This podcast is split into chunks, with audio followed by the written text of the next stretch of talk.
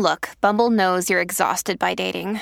All the must not take yourself too seriously and 6 1 since that matters. And what do I even say other than hey? well, that's why they're introducing an all new Bumble with exciting features to make compatibility easier, starting the chat better, and dating safer. They've changed, so you don't have to. Download the new Bumble now. At Evernorth Health Services, we believe costs shouldn't get in the way of life changing care, and we're doing everything in our power to make it possible. Behavioral health solutions that also keep your projections at their best? It's possible. Pharmacy benefits that benefit your bottom line? It's possible. Complex specialty care that cares about your ROI?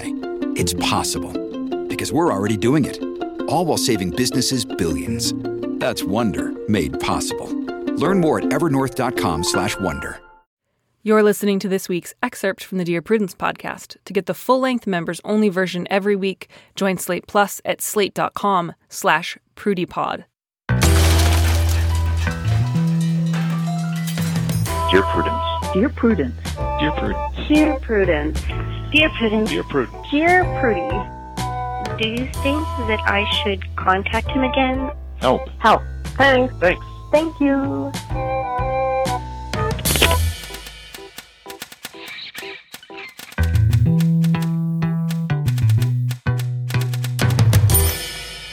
Welcome back to the Dear Prudence Show once again, and as always, I am your host, Dear Prudence, also known as Mallory Ortberg. With me in the studio today are Ben McKenzie and Ken McKenzie.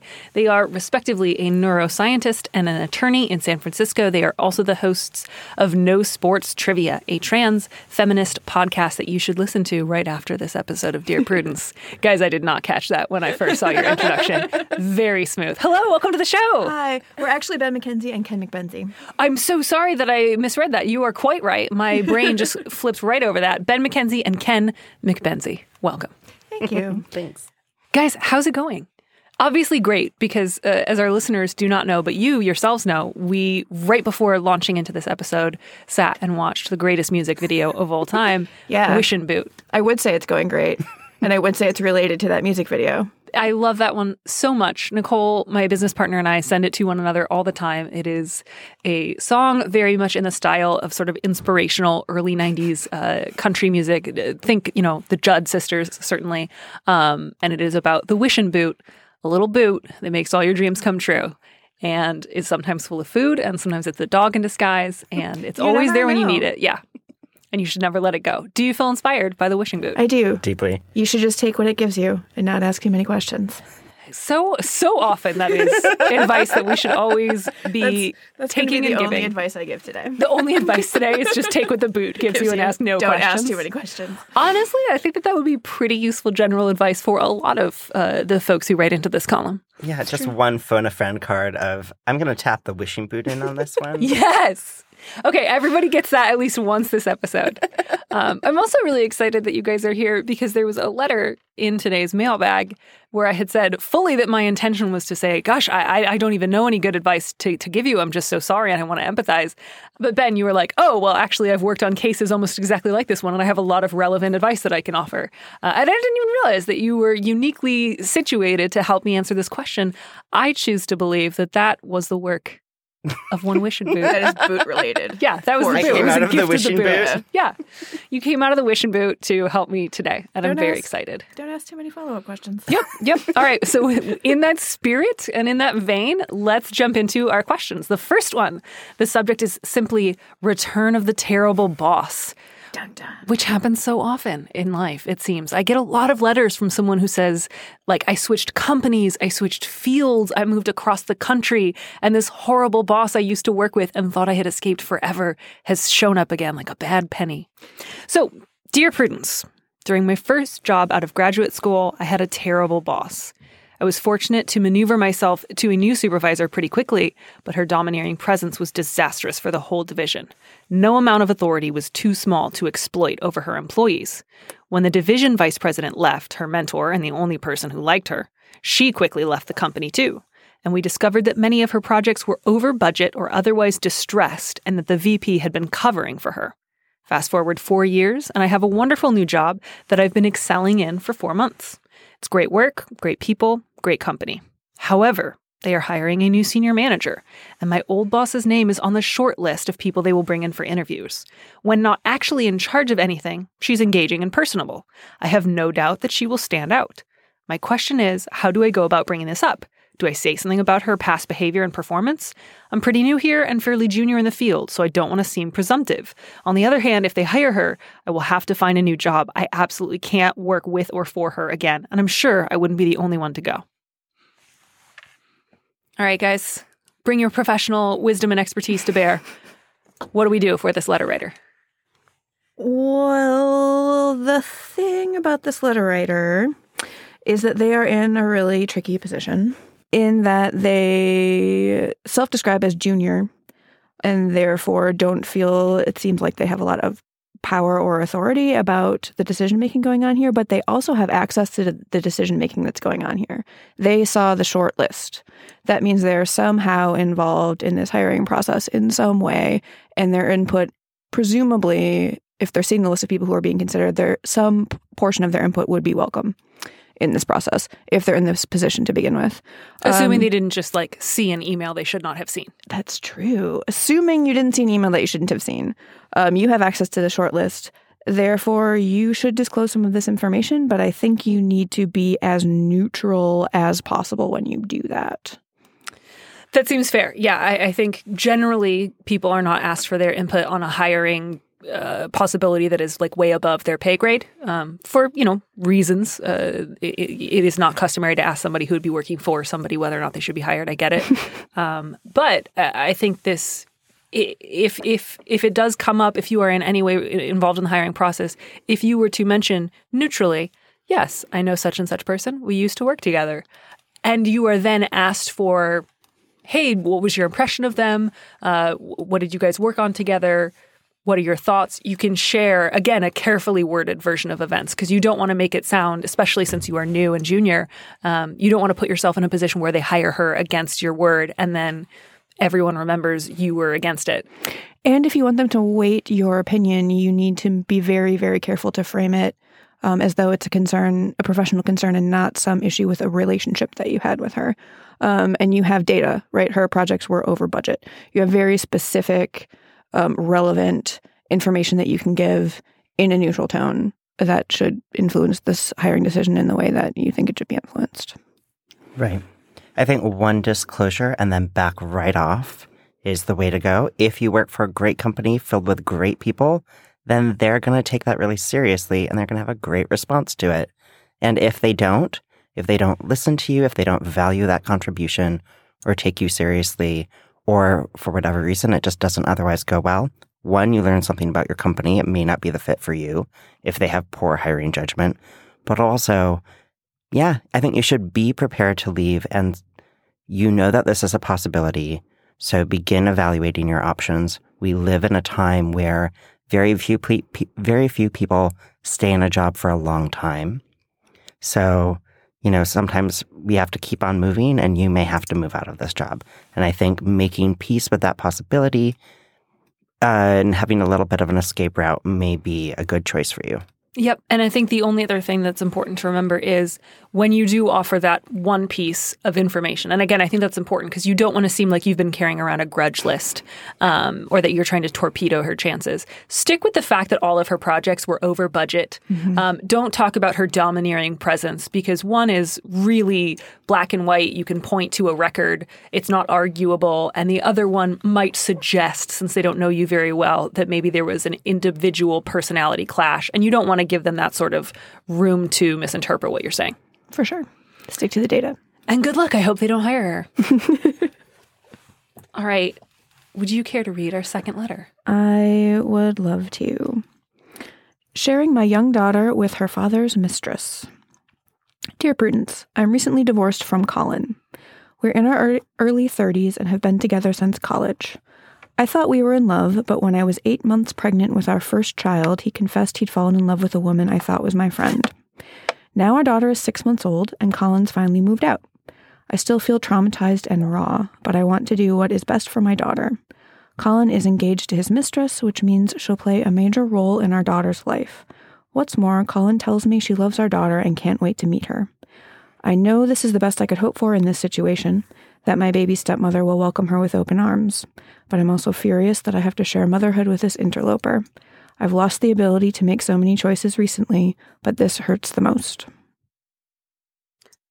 This person is really trying their best to see things on the bright side. I just want to give you a hug, letter writer. Like, this is. I get what you're saying, but it's also okay that this is not the best you could have hoped for. the best you could have hoped for is for a lot of things to be very, very different. Yeah, like I, while reading this letter, I couldn't help but notice that it did not contain a question. I really, I feel like this person needs their pain to be validated, and I just want to say that I, your pain is coming through loud and clear. I hear it. Your feelings are valid. Yeah, this sucks. This sucks. You thought you were in love. You thought you and your husband were happy. You were a month away from giving birth. And your husband not only says, I've been having an affair with someone, your husband says, I'm in love with someone else. And it's someone you thought was your friend. This is an incredibly traumatic experience. To be experiencing this kind of major life upheaval while going through pregnancy and childbirth is unfathomable to me. Yeah. I see this as two issues that, while not im- impossible to entirely separate, would be served well by the clearest boundaries you can manage. One is the trauma that you experienced. For that, I would recommend a personal therapist to cope with the trauma that's been done to you and also finding support. Tragically, you're not alone. So many people have been wronged by their partners in similar ways that, um, depending on your resources and where you live, you may find, you know, great in-person live groups of other people who have gone through this or just online forums. You're going to find a lot of people. And I think it'd be very helpful for you to find someone that you really a few people that have been through this and are a few years forward on the trajectory so you can see how they came out through it and learn from what went well and didn't for them. That's one issue. Take care of yourself is number one. And in that line, get as much distance from your ex husband as possible. Personally, that's done. That's over.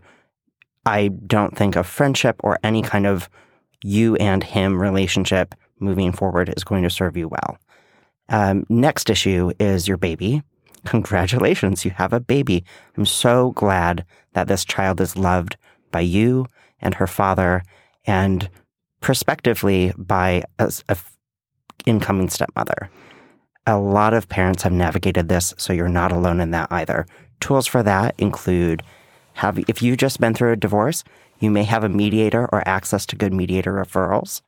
Having a mediator on deck that you can use as an on needed basis, on an as needed basis, moving forward could be a really good tool in your toolbox.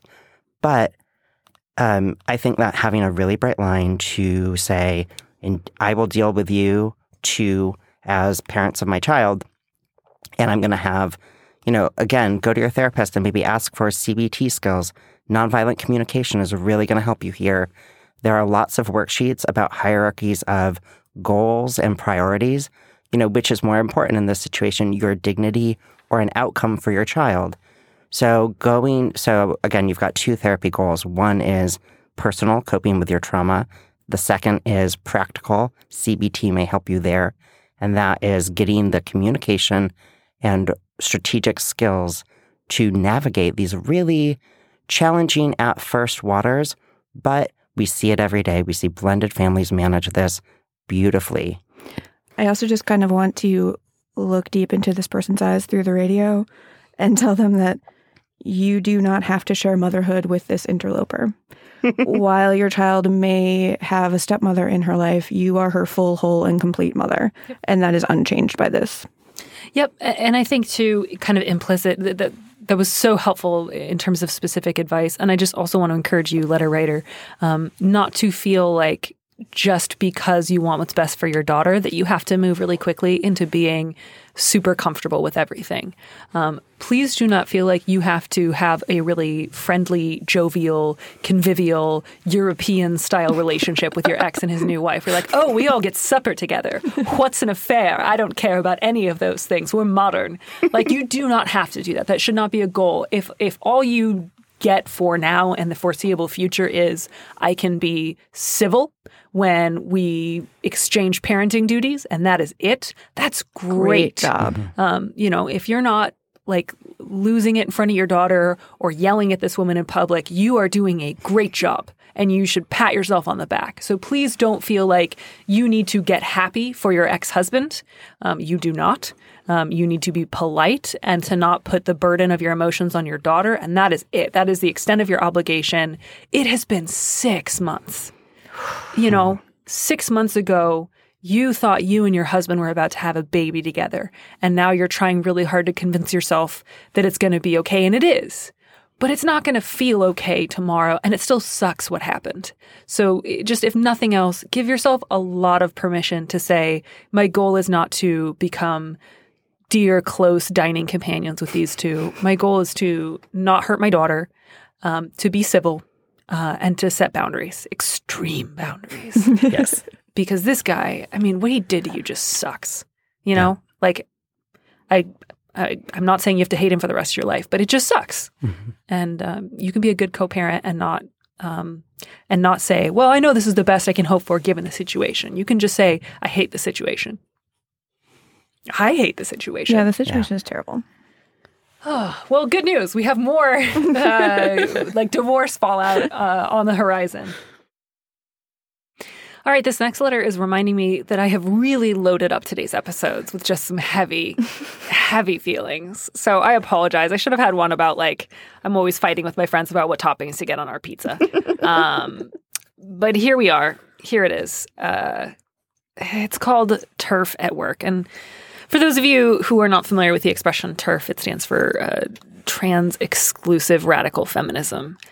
Uh, and it's essentially someone who tries to claim that feminism should be transphobic, which is bad. That's my definition of it. Um, so just so you know where I'm coming from before we read this letter, that's my anti. that's my take. I think it's a bad idea. Um, Dear Prudence, I would like some advice on how to be a good ally to the trans community. Recently, I got a new coworker, Beatrice, who at first seemed like a progressive feminist, but over the course of a recent social gathering began to display transphobic ideas. At the time, I argued with her about her unfounded assumptions and fears about trans women, but I'm conflicted about what to do going forward. We are both part of a small community of English speakers living abroad, and so this group of colleagues is also my social circle. I saw Beatrice again at a group picnic, and she was entertaining and friendly, and didn't repeat any of her earlier sentiments. But knowing about her anti trans attitude makes me dislike the idea of forming a friendship with her. Her trans exclusionary radical feminism will always be on my mind when we interact. Should I try and minimize our contact to be polite but distant? Or should I pursue a friendship in the hopes of influencing her attitude? I know it's incredibly difficult to sway someone from their beliefs, but I also know that people are more likely to listen to people that they consider friends.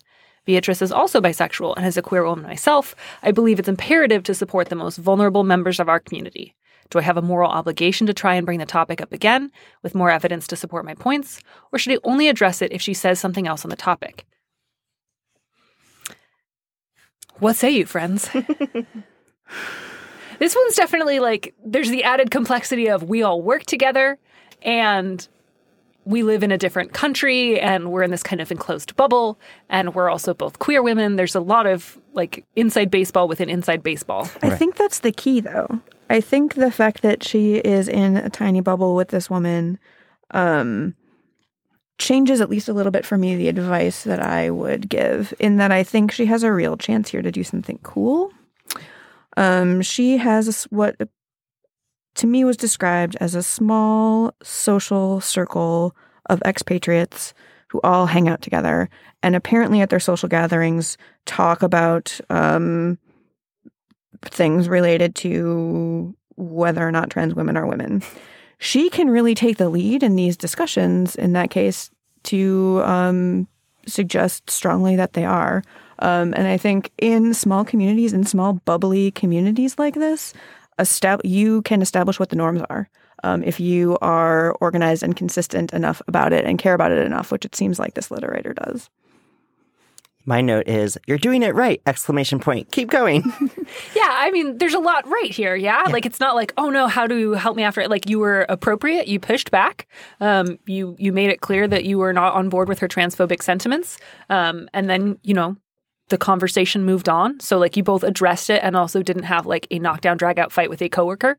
Um, and now you're trying to figure out how to strike an appropriate balance moving forward. And all of that is good. And I say a big thumbs up to that.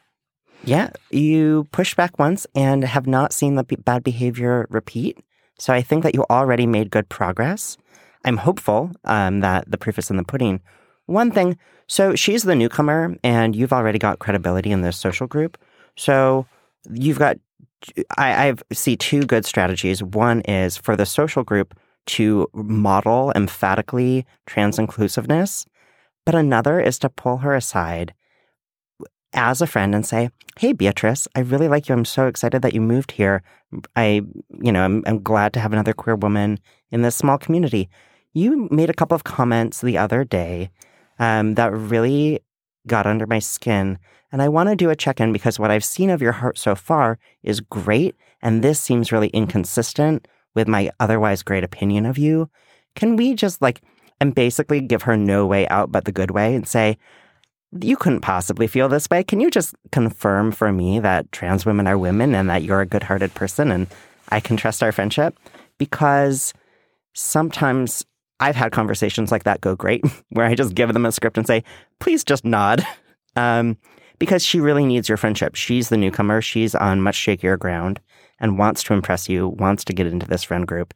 And if she's told the rules very clearly, very early, it might make a big difference. I think she's already possibly taken your feedback once.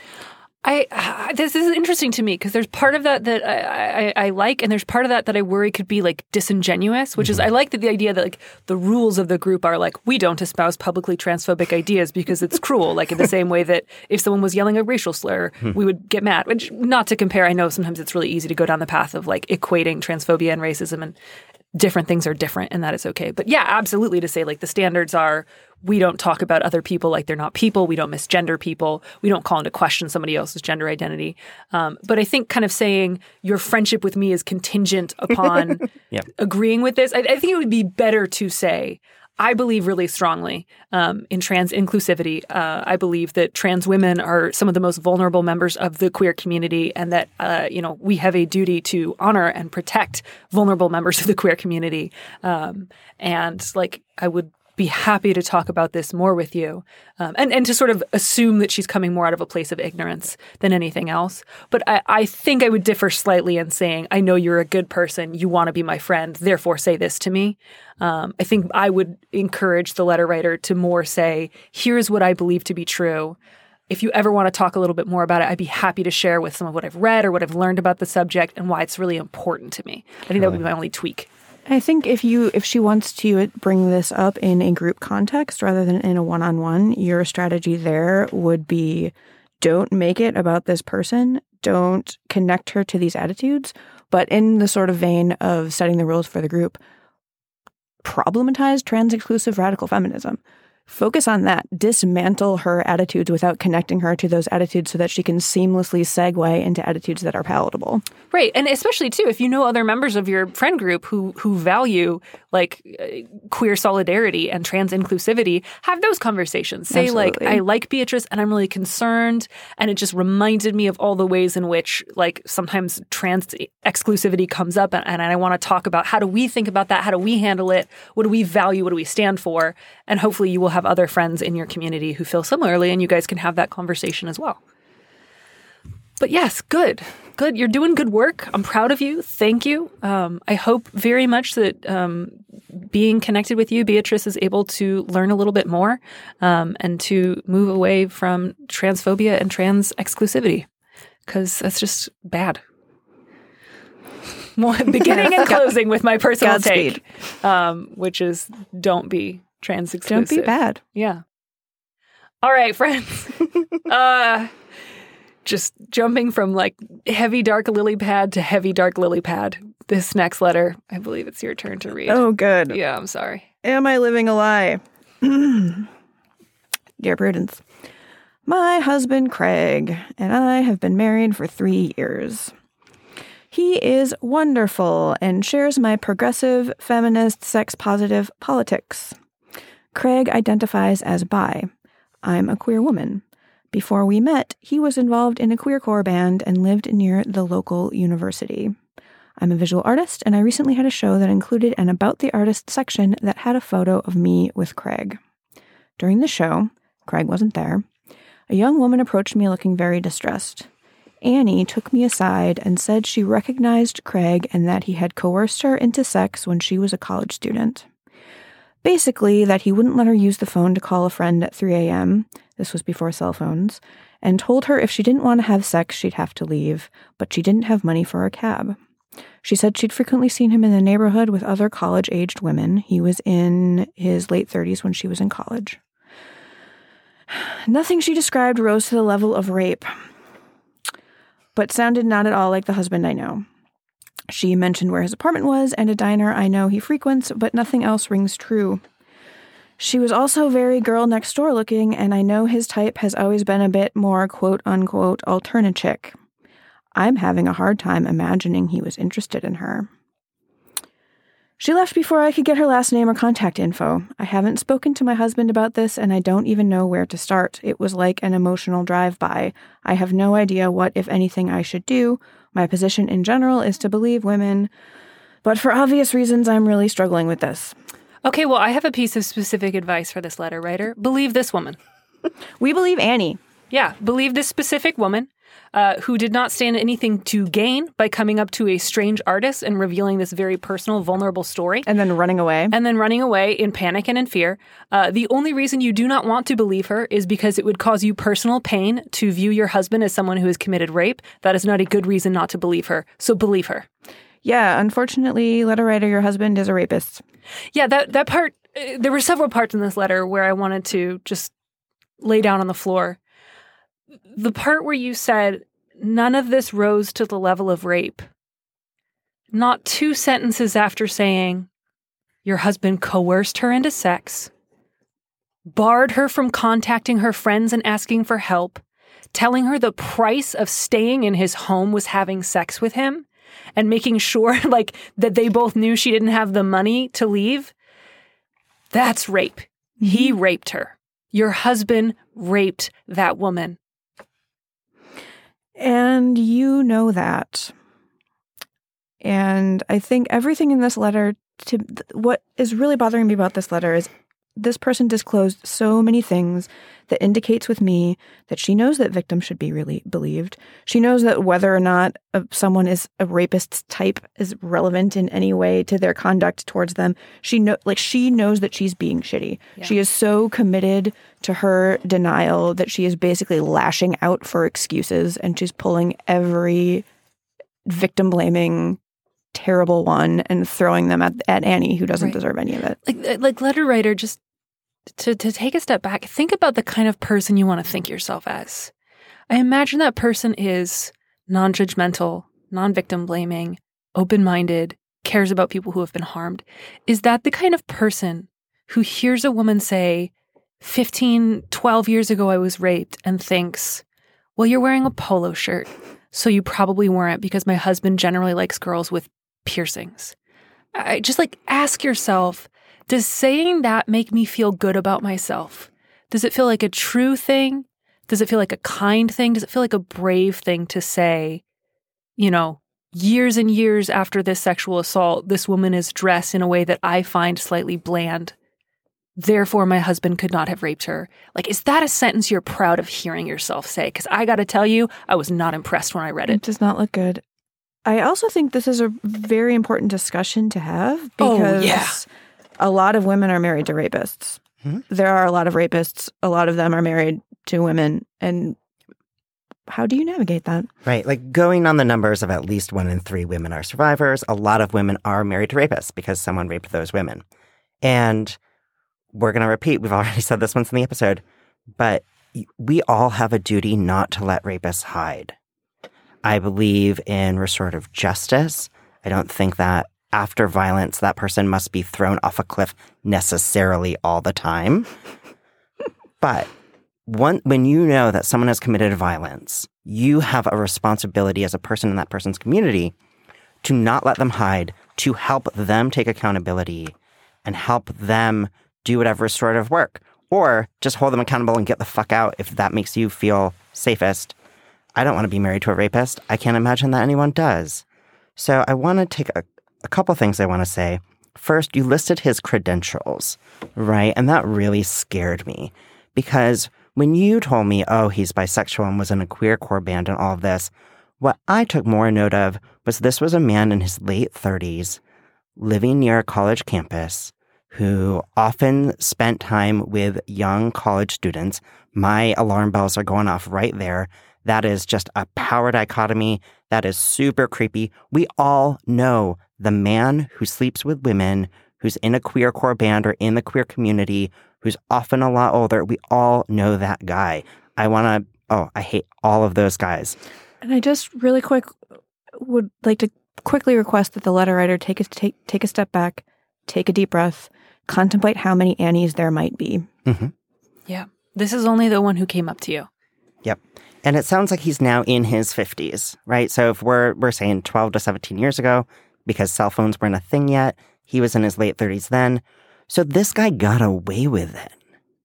He got it sounds like he's gotten off scot-free and that burns me up inside. So now let's talk about what you can do.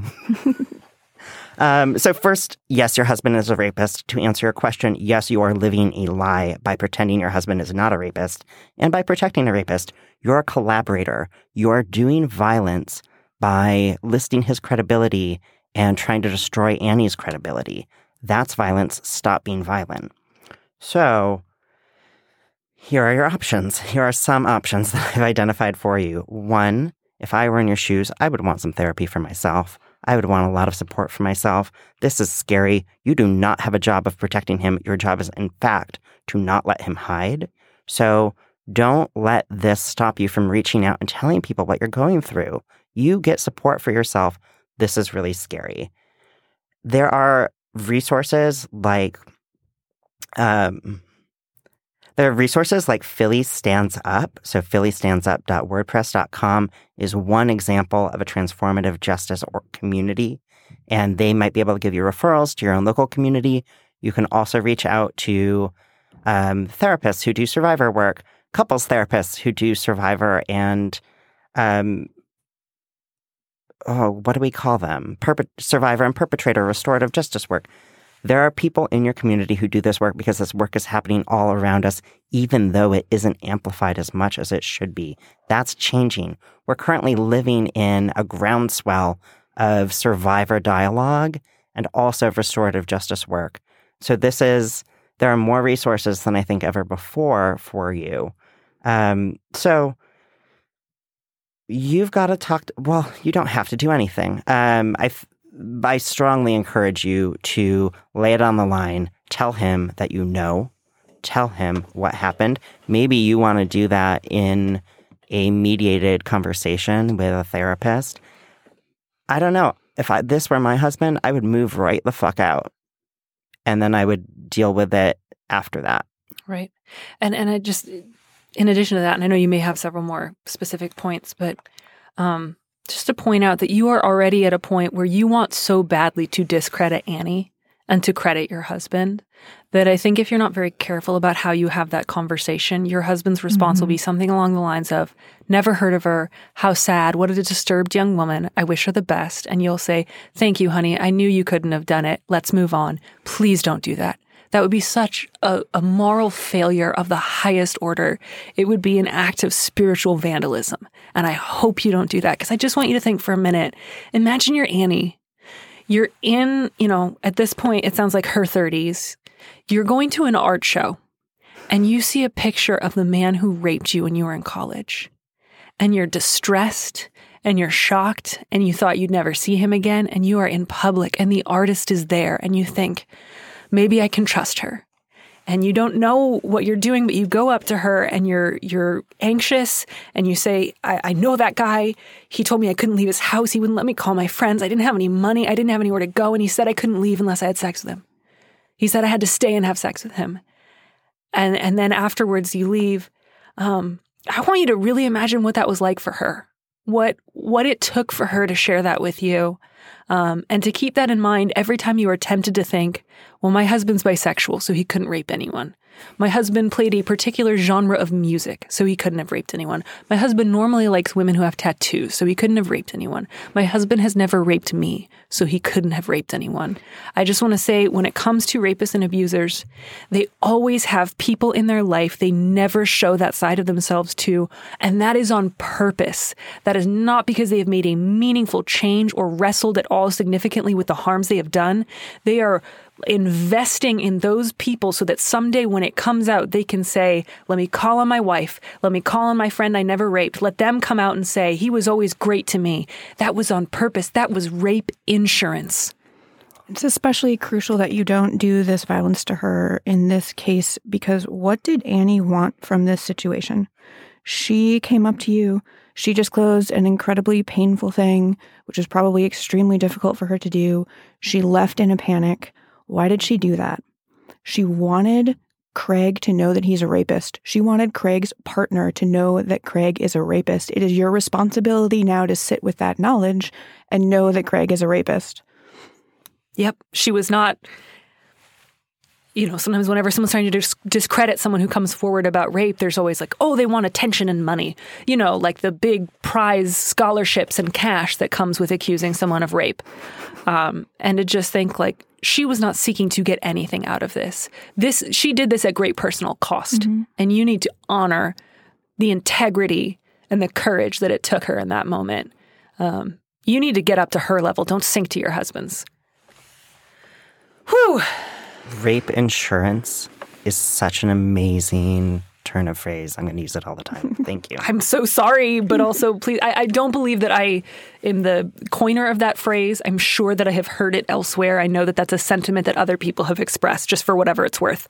Um, I don't know offhand if there's a particular person who coined that phrase, but uh, it is out there. It's it's kind of an existing dynamic um, with with rape and abuse. So Yeah, and it's letter a good wri- one. Sorry. No, go ahead. letter writer, if Craig is wonderful through and through and everything you want to think of him now, maybe he's done, it sounds like your marriage is recent, maybe he's done a lot of work, then he'll get to show you, mm-hmm. he'll get to show you that by doing real restorative justice work, by handling it head on, by doing his soul searching, by being honest with you. The fact that he wasn't already, though, mm-hmm. It's not a good sign. no, No, and if his response is just, I don't know what she's talking about, or she must have misunderstood, or I don't remember it that way, that is not a sufficient response. He's not reckoning with the reality.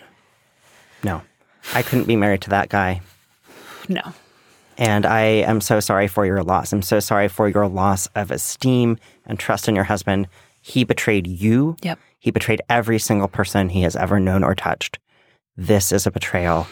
I'm so sorry, letter writer. Also, stop being an asshole. Man, I want to skip the next letter. Honestly, this is so. Oh my god. Oh, it's so easy, though. Get a divorce. Yeah, all right, fair. all right, great. Done. So the answer to that one is the subject is just dead med- marriage. Um, dear Prudence, after 17 years and three kids, ages from 7 to 17, I know my marriage is dead with no hope of relationship with my husband improving. We manage the day to day details of the family, but there's no warmth, love, or trust. I know we should split up, but having to split custody of the kids and the damage to our standard of living caused by divorce is upsetting. Neither option, staying in the marriage or leaving, seems acceptable. I'm stagnant at a loss for what to do. Any advice? Yeah, those are your only two options. You have outlined them correctly. You should leave. I'm pretty sure that um, having to split custody of the kids and damage to our standard of living caused by divorce is upsetting, is a stand in for the fact that you don't want to deal with the non trivial, in fact, major discomfort that comes from a total life upheaval. But you have also identified that you need to do that, so you need to do that. Yep. No, and like the the blow to your standard of living is super real, especially uh, to women. Women definitely tend to come out financially disadvantaged in divorces, and that's real and that sucks. But you also seem very clear on the fact that you cannot keep doing this. You guys aren't even like friendly co parents that can kind of eke out another five or 10 years of sort of like shift changes. Um, your marriage is dead. The subject line is dead marriage. File for divorce. Standard of living and quality of life are not the same thing. You may have some financial hardships that you may or may not bounce back from, but your quality of life is going to improve. So much. So much. Cool. All right, let's move ahead. Enjoy your divorce. Yeah, you're, you're going to be a lot happier. Mazel tov. All right. One of you guys gets to read the longest letter. Um, I think it should be you because you're the one with all the legal expertise and all the super helpful advice at the end. I really thought this was a former client. I was like, oh no, you're back in court. Um, all right, subject. Can you say stuff like that on the air as a lawyer? Sure, why not? Yeah, because the it's not a former client. Oh, yeah. Oh. yeah, that would explain it, wouldn't it? Yeah. Okay, great. If it was, I wouldn't. Okay. Subject Transition on hold. Dear Prudence, I'm a 31 year old trans guy. I've been out and presenting as male for the past two and a half years. I'd very much like to start testosterone therapy soon, since my health insurance covers it, but I live in a place where lawyers and judges are super conservative. My lawyer says I should go for it if it means so much to me, but it will definitely hurt my case against the father of my seven year old daughter, whom I'm prosecuting for sexual abuse towards both our child and myself. Lawyer says it will make it harder for them to believe me and or grant me sole custody of my daughter, which could take up to a year. I know he's the lawyer is probably right, and my mother, who's otherwise supportive, agrees that I should wait until this gets sorted out, quote unquote, since I've been waiting since I was a teenager. I do understand how important it is to put this guy in jail so he can't molest other victims, and priority number one has to be protecting my child. However, I find it very painful to keep waiting indefinitely. I need to know there will be an end to this soon in order to get the strength to keep moving forward. Where I live, it can sometimes take up to three or even seven years to resolve a case like this, so there's no knowing how long it's going to take, and it's important to acknowledge the fact that half the people like me kill themselves over feeling sick over their own body. Personally, I'd stopped having suicidal thoughts when I started living like a man, thinking the rest of transition would come along soon enough. Now this trial has begun, there's no knowing when my transition will happen. I believe making sure my daughter has a living father taking care of her is another way to protecting her. So I need to make sure I will stay alive through this endless trial. I'm losing terrain to dys- dysphoria and depression again, and I don't know what to do. It's not something I can fix with therapy or medication, if my experience with both so far is anything to go by. I need to know this transition is happening soon. My parents and aunt are supportive, they just don't seem to understand how important this is to me because they keep saying things like, You've waited this long, you can wait a little longer, as if every day wasn't a struggle. I know I should be patient, but three to seven years, just as in Argentina comes slow, is a long time to wait when you've already waited for 15. I fear suicidal thoughts and general depression will be back if I keep going as I have, with no certainty that there will be an end to this torture soon. Therapy isn't working, antidepressant meds aren't an option, so what else is there left to endure this torturous wait? Whew. Jump right back in. I know you just said a mouthful, but it's all on you again. Letter writer, first, I am a trans man and I'm giving you a big radio hug. I love you and I see you and I care about you. And I hear that you are feeling suicidal. I hear that, see that loud and clear, and your life is precious to me and to the whole world. Let's start there. All right, next, here's your advice just do it. Just fucking transition. So, I'm an attorney. I have uh, been a consultant on a lot of cases that deal with this exact question. We've got a trans party in a lawsuit and how how should we handle it? Should we reveal their transness? Should this person delay transition if litigation is going to go on for a long time? Right? There are so moving, many moving parts, and it gets very fact specific. And people do make strategic choices. What I heard in your very fact specific letter is that you've already been out for two and a half years. That means this information is very discoverable. And if your ex wants to hurt you, as they probably do, and uh, opposing counsel wants to hurt you and discredit you, this can be found and can and probably will be used against you. So I think there's a good chance that this is a moot argument.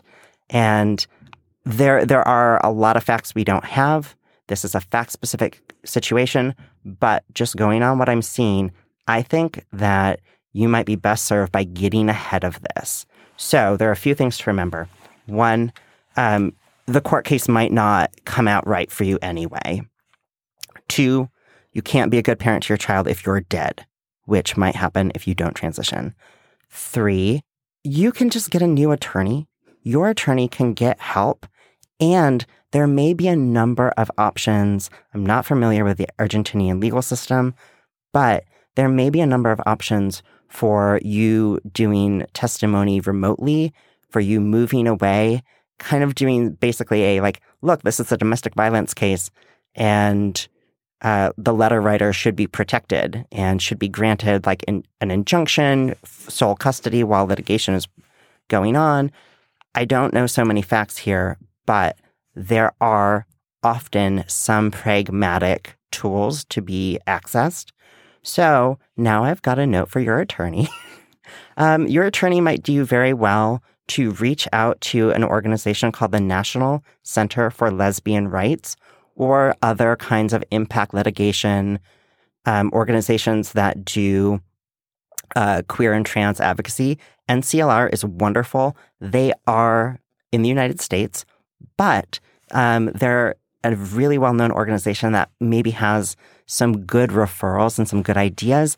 I'm not familiar with the landscape in Argentina, but if there are other like GLBT legal groups in Argentina, reach out to all of them.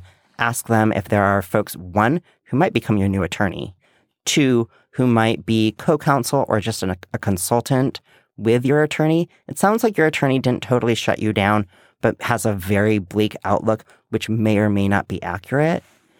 Um, but there are there are tools for your attorney. There are also possibly other attorneys out there for you, and there may be legal tools that you can use to protect yourself more.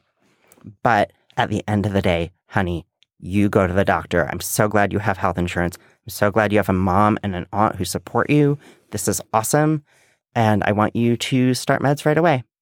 Mazel tov. I'm so proud of you for taking good care of yourself. Oh, I, this ended on a slightly more hopeful note than I was thinking we would, just because this episode has been so intense.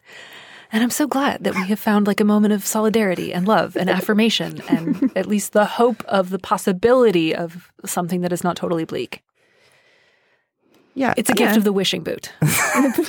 if I had the wishing boot, I would wish that, man, at the very least when all of us were confronted with the possibility of violence and or sexual violence in our own homes and families and friend and social circles our first response would not be let's ignore it and pretend it didn't happen although i guess if i had a magical wishing boot first i would wish for those acts of violence. Probably wouldn't be in this position. not to to begin have taken place but i don't know maybe it's just one boot Is the wishing boot a time machine?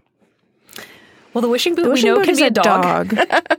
and it's also you. yeah I- and it sometimes can be impersonated Yeah. Oh yeah. so we can be there are we can be misled by false wishing boots Pretender. You guys are my wishing boot. I wished for you on my wishing boot. And one of these days, I'm going to come to your trivia night, Oh gosh. and we're going to have I such a good so. time. Yes, please come to our trivia night. You'll nail it. I mean, sure, in as much as I'm sure I will demand that you tailor all of the questions specifically to me and my interests. So, Well, on October 30th, it's our Halloween game, and there will be a dog costume contest. 7:30 p.m. at Shotwell's Bar in the Mission in San Francisco. yeah, look, Come see dogs. look, sold. Last year there was Sometimes there are bunnies. a mhm, there was a bunny named Dustin Hoffman dressed as a T-Rex. a dinosaur. That is so much. I actually need a minute again to lie down on the floor because I'm, I was not In the good way. for any of that, guys. Um, thank you so much. I, I love you. I wish I could envelop you both to my bosom. Um, you both mean a great deal to me, and thank you just so much for the thoughtfulness and love and moral clarity and courage you brought to our questions today. Thanks for listening to Dear Prudence. Our producer is Audrey Dilling. Our theme music was composed by Robin Hilton. Don't miss an episode of the show. Head to slate.com slash Dear Prudence to subscribe. And remember, you can always hear more Prudence by joining Slate Plus. Go to slate.com slash plus to sign up. If you want me to answer your question, call me and leave a message at 401 371 DEAR, that's 3327, and you might hear your answer on an episode of the show. You don't have to use your real name or location, and at your request, we can even alter the sound of your voice. Keep it short 30 seconds, a minute, tops.